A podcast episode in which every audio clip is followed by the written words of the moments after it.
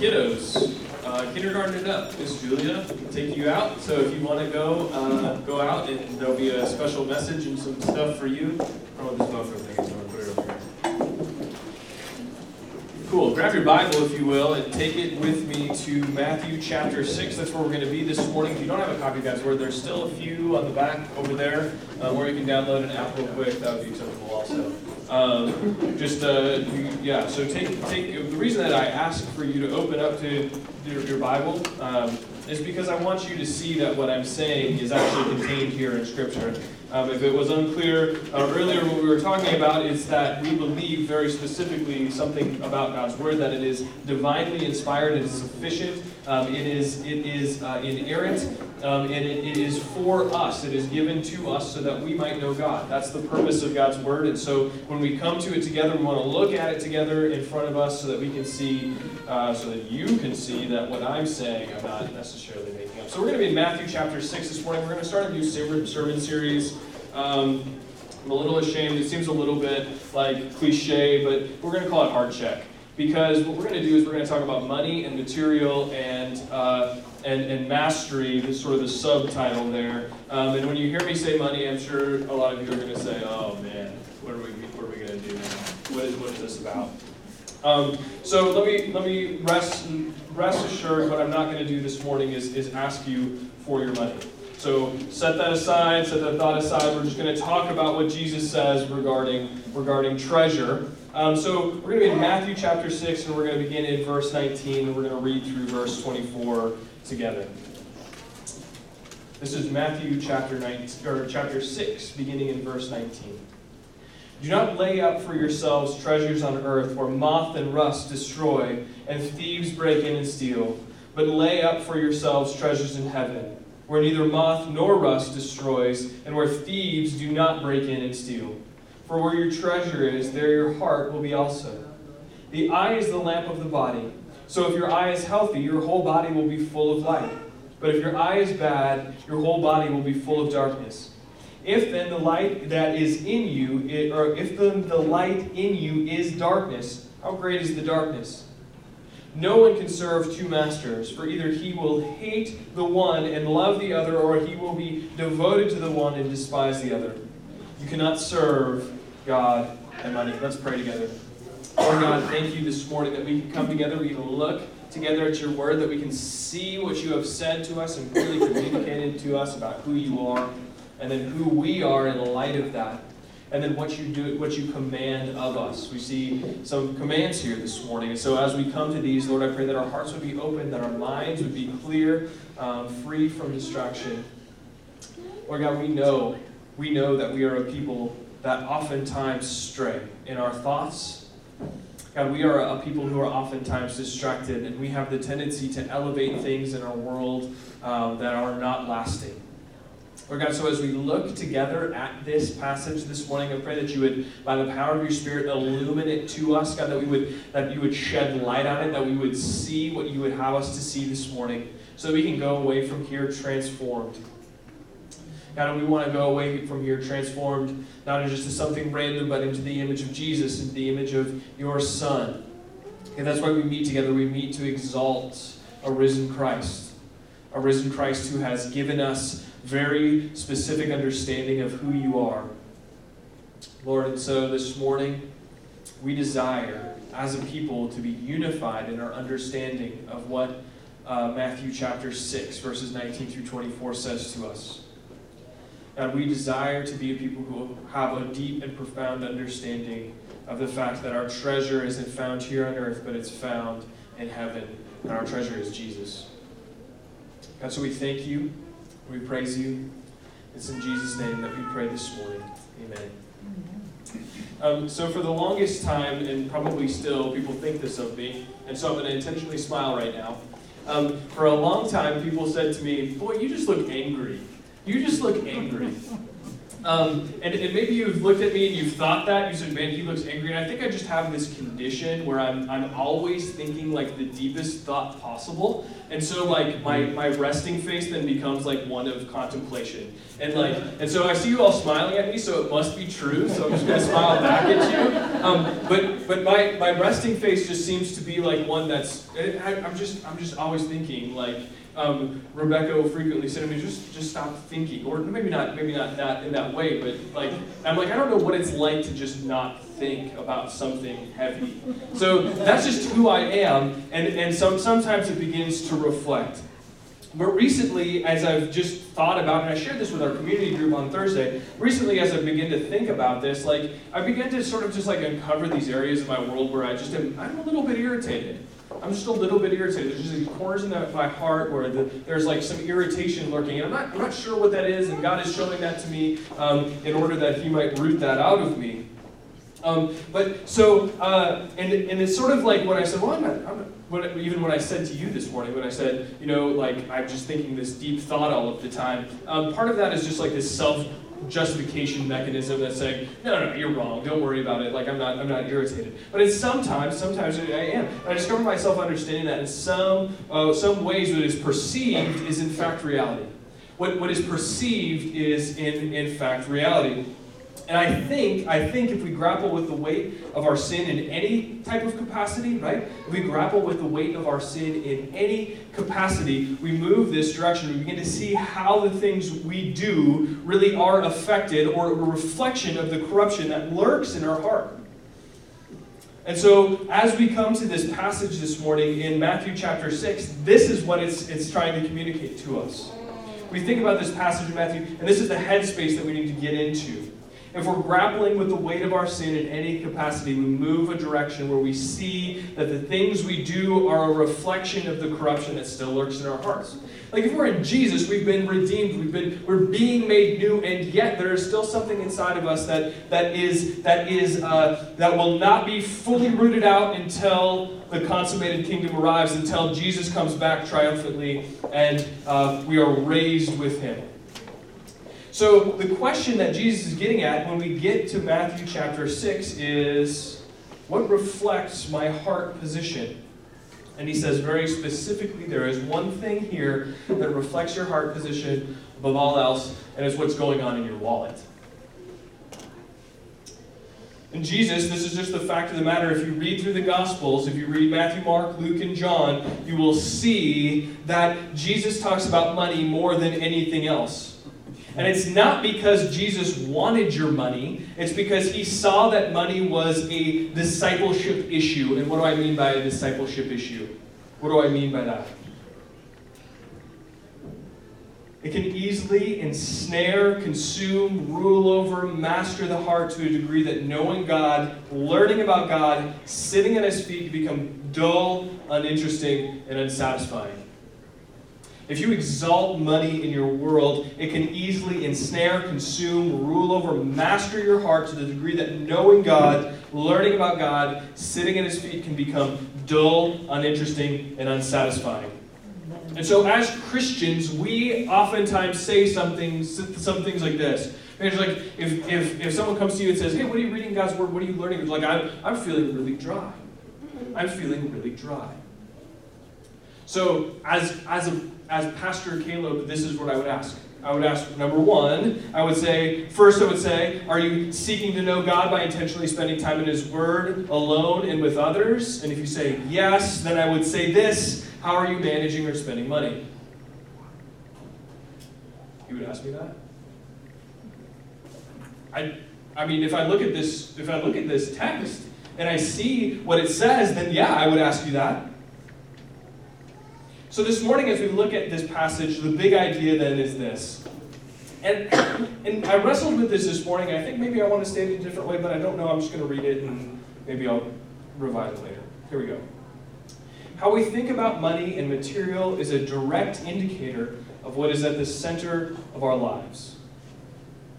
I think I would probably say how we think and use money and material. How we think about and use money and material is a direct indicator is what of what is at the center of our lives. So, really, two points then this morning as we look at this text. Um, I want to I want to look first at verses 19 through 21. let's go there. And, and this is the first point coming out of that. Sort of, you'll see one paragraph there. Um, do not lay up for yourself treasures on earth, where that's where it starts. And ends with, for where your treasure is, there your heart will be also. So if you look at, if you're looking at verse 19, you see a command, right? Do not lay up for yourself treasures on earth where moth and rust destroy. And then verse 20, another command, but lay up for yourselves treasures on earth or in heaven where neither moth nor rust destroys. So you sort of have the same command but flipped, right? So you have the negative and the positive. You have the negative and the positive. So it's one command, two imperative statements, but you have here um, the, the notion that, hey, this is, the, this is the first point this morning. Invest in things that can't be taken from you. So do not lay up the negative command, lay up positive, and then the outcome is verse 21. For where your treasure is, there your heart will be also. If your treasure is temporary and earthly, that's where your heart is. If your treasure is temporary and earthly, that's where your heart is. If your treasure is eternal and heavenly, that's where your heart is. So, so the question is, what does that mean? The question is, what does that mean, right? Okay, so think, think about this. think about this. You make the statement, I love Jesus. I love Jesus. And if we're in Christ, we probably have said this before I love Jesus. But current culture, and, and maybe, maybe not so much anymore, but, but uh, definitely like maybe 10 years ago. Definitely maybe 10 years ago. Current culture largely had this portrait of Jesus that is like, remember Buddy Jesus, like that little doll thing? Remember that? Or is that just a dork? Okay. Um, current culture or previous culture, and maybe even today a little bit, has this portrait of Jesus that is cool, hangout, hippie, easy, easy to listen to Jesus. It just hangs out and is like, hey man, I love you, let's chill.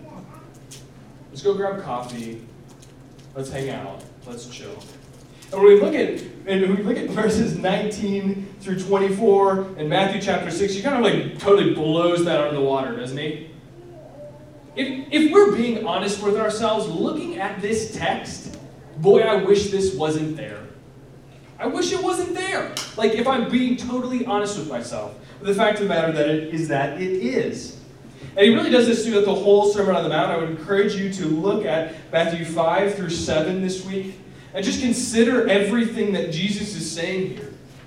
It's really hard. All of it is really, really hard. So many people think that the one thing about God or Jesus is uh, is totally unsubstantiated in Scripture. So they, they come to this and they're just like, you know what? Like, oh no, that I uh, no, it's not there. But here's the deal, okay? So we, we said we started out with you make the statement, I love Jesus. But the veracity or the truthfulness or uh, the, the sort of grid or filter that that statement has to be run through is indicated by how you treat money.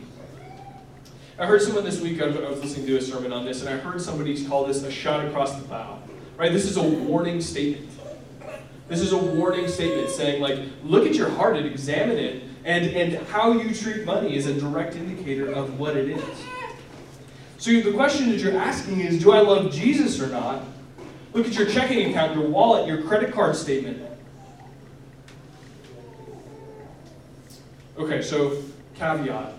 What I don't want you to hear me say is if you look at your checking account or in your wallet and you see a big number, that's a problem. That's not what I'm saying. Okay? So, caveat.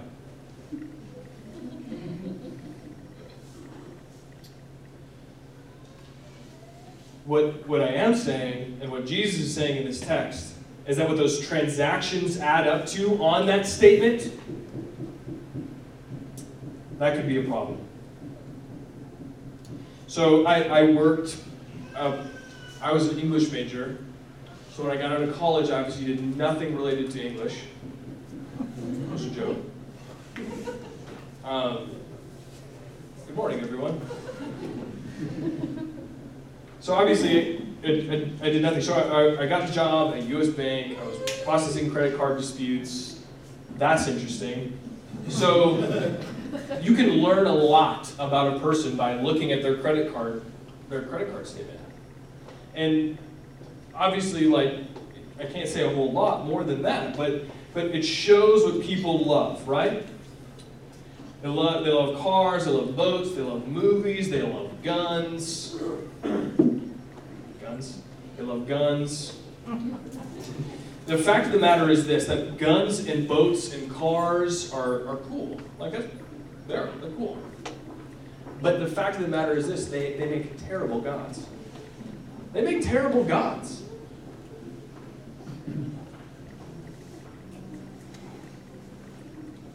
Guns make terrible gods. so they do exactly what Jesus says in verse 19. The elements destroy them, or they just become obsolete over time. You just look down at your iPhone and you say, Man, what number comes behind iPhone? And it might be obsolete. Is it a 4 or a 5? Yeah, you're out of date. These are earthly treasures and they do not represent the best investment that you can ultimately make.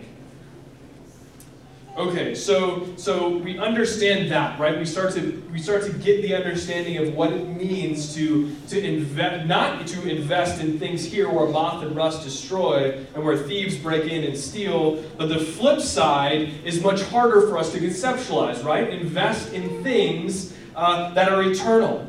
What does that look like? What ongoing? How does that how does that practically flesh itself out in our world? So let's let's just think on that for a little bit. When Jesus says, "But lay up for yourself treasures in heaven, where neither moth nor rust destroys, and where thieves do not break in and steal," what does that look like?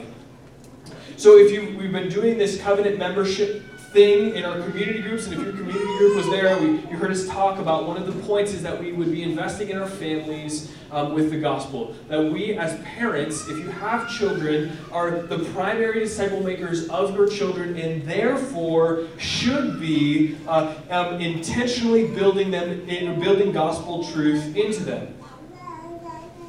So this is what it means to lay up treasures in heaven where neither rust, rust, where neither moth nor rust destroy, and where thieves do not break in and steal.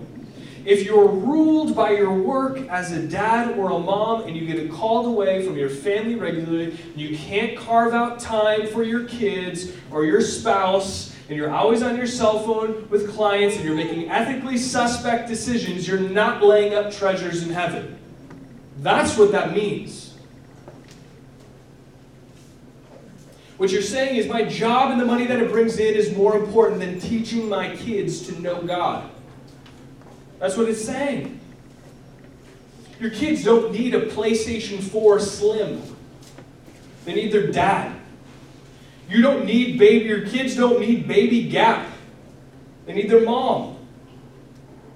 Again, baby gap and PlayStation 4s aren't bad, but when they're when they're sacrificed at the expense of of spending time with them and building gospel truth into them intentionally.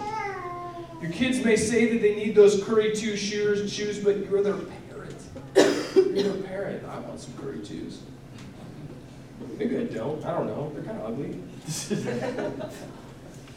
we tell God that we need a new house or car, but He knows better. He's promised to have our best in mind. We need God over stuff and that's the analog, that's the metaphor here that we need to flesh out. God says, I am not going to just give you houses and cars and things, I'm going to give you myself. That's what we need. So the question then becomes out of this is do we ultimately treasure Jesus? Do we ultimately treasure Jesus? And we ask ourselves, does our wallet suggest that we are living as our treasure, as if our treasure is contained in heaven. And what does that look like? If you freely give your money away as a response to the free gift of life given to you in Jesus, you're going to be stretched, you're going to feel it. You're going to be stretched.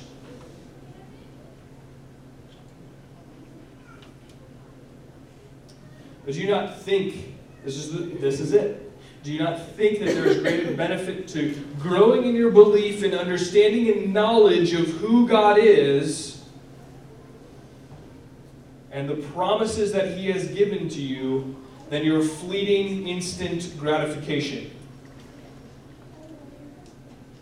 If you commit to give a percentage of your income to the local church, you will have to put off a vacation or an addition in your house or a new car. You'll have to do that.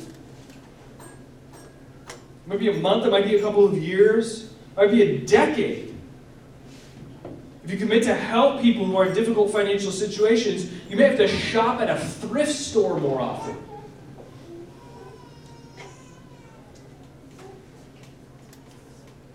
If your treasure is in heaven, you will value finding yourselves in a situation you might not, you might not quite sure how your needs are going to be met, because that it means you have an advanced opportunity to trust God. It is a far more precarious position to be in as one who, who has financial resources to rest in the security that they provide you than to be stretched and to understand that God is the provider. Here's a biblical example.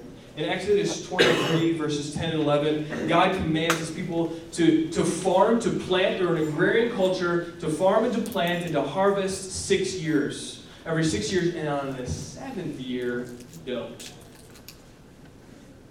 For a whole year, don't. He said, Don't plant, leave the field fallow, allow it to rest. So, really, there are two, there's a social motivation given here in, in Exodus 10 and 11, but there's a theological component too that we need to recognize. The social motivation is that the poor people then can come in behind, the people who don't own land, who don't have fields, they can come in behind, they can grab everything that was left, and then the animals can come in and they can grab everything, and they can eat and be provided for. But the theological motivation is simply to trust God and to believe Him and His promises. So this, this command is directly coming out of what we see in the Ten Commandments when, uh, when God commands His people to remember the Sabbath and keep it holy. Why were they commanded to do that? Because in the ancient world, uh, there weren't any labor laws. You had to work all of the time to survive. They didn't get a weekend. You worked or you didn't eat. And taking a day off in, during the week was a big deal. It was a huge issue of trust. So letting the fields lie fallow seemed like a death sentence. But it is an incredible opportunity and what God wanted for his people to put their trust in him as their provider. He's saying your security isn't found in what you can bring in. Your security isn't found in your money. It's found in a God who has promised to supply all of your needs. He has promised to supply all of your needs, to never leave you or forsake you. He has freely given you all things. So that's our first point then this morning. Invest in things that can't be taken away from you sort of tack onto that as a response to the understanding of what God has provided for you in Jesus Christ. The second point, let's, let's look then at uh, verses 22 and 23 in particular. And we might not get to verse 24, but let, let's look at 22 and 23 in particular this morning in Matthew 6. The eye is the lamp of the body. So if your eye is healthy, your whole body will be full of light. But if your eye is bad, your whole body will be full of darkness. If then the light in you is darkness, how great is the darkness? Jesus was just talking about treasure, and now he's talking about the eyes. Hmm. What, what's going on? What he's talking about here is how you perceive your world, what you see as reality in your world. The eye is, in, in Jewish literature, the eye is closely tied with the heart. Those things would have been used pretty closely. So if you're looking at the world through a lens, right? uh, I wear glasses, and if you're looking through the world uh, with a lens other than the lens of the gospel, you're going to perceive things incorrectly. Let me give, let me give you an example. So you go so you go pheasant hunting. So you go pheasant hunting. And your dog is running out ahead of you, and, and everything's going great, everything is wonderful, it's a beautiful day out. Because you're like, you see a tree line and there's a big nest up in the up in a tree, and you head that direction, and sure enough, you see some pheasants, and you shoot them, you head back to your car, and as you're loading up, a nice representative from the Game and Fish Department shows up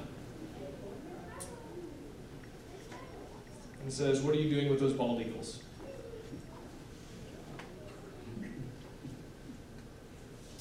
Oh, these are pheasants. But they're not. They're not pheasants.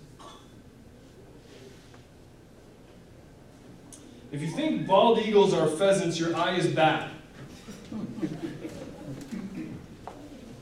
If you think bald eagles are pheasants, your eye is bad. You perceive your world incorrectly, either because your physical eye is defective or because your reality is just somewhere totally different. And the point here stands. So, so this is not a departure from what Jesus is talking about in verse 19 through 21 and verses 22 and 23. It's not a departure from that. What Jesus is emphasizing here is that if you think your bank account is more precious than Jesus, your eye is bad and you perceive the world incorrectly.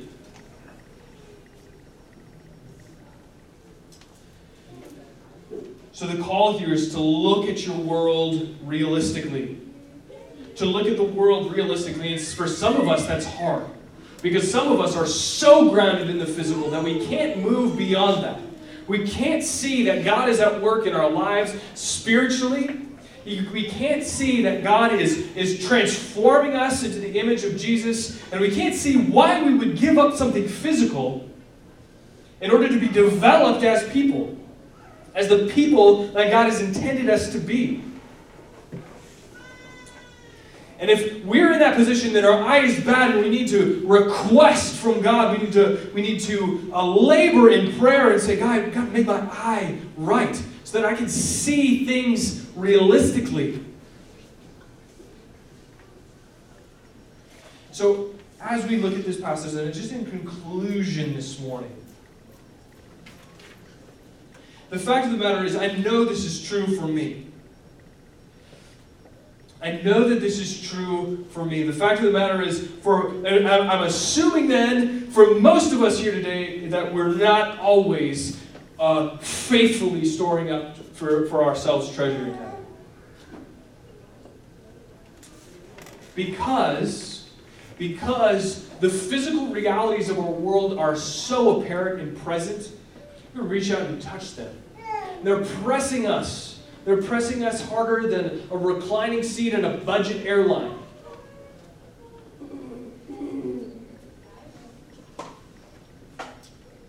And eternity just seems so far away. It's just so far away. You see your neighbor eating filet mignon every Tuesday while you eat ramen. And that seat in front of you on a budget airline, it reclines a little bit more. You feel a little more pressure. You see a coworker pull up in his brand new Suburban where you drive your beat up compact car and the seat reclines a little bit further.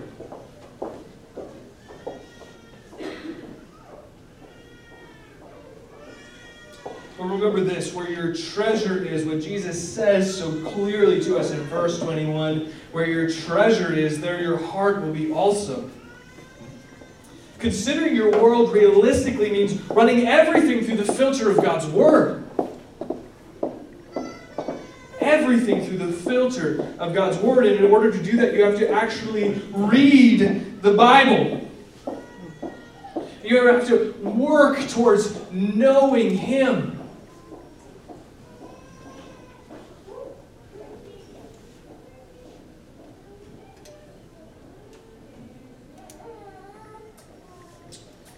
And when you do that, you will begin to see Jesus as more precious than anything this world has to offer. And you'll begin to invest in eternal things. You say to yourself, yeah, no, like, like this job isn't worth it. This job isn't worth sacrificing my time with my kids in order to build in intentional gospel truth into their lives. You begin to say things like, Yeah, my spouse is someone that I need to pour into and love. You said that the people who are hurting. I should lose my thing. Um, the people who are hurting, I'll just throw it there. The people who are hurting in my world, the people who, who, who are financially unstable. Remember, remember, we've said this before that there are no conditions here given on these commands.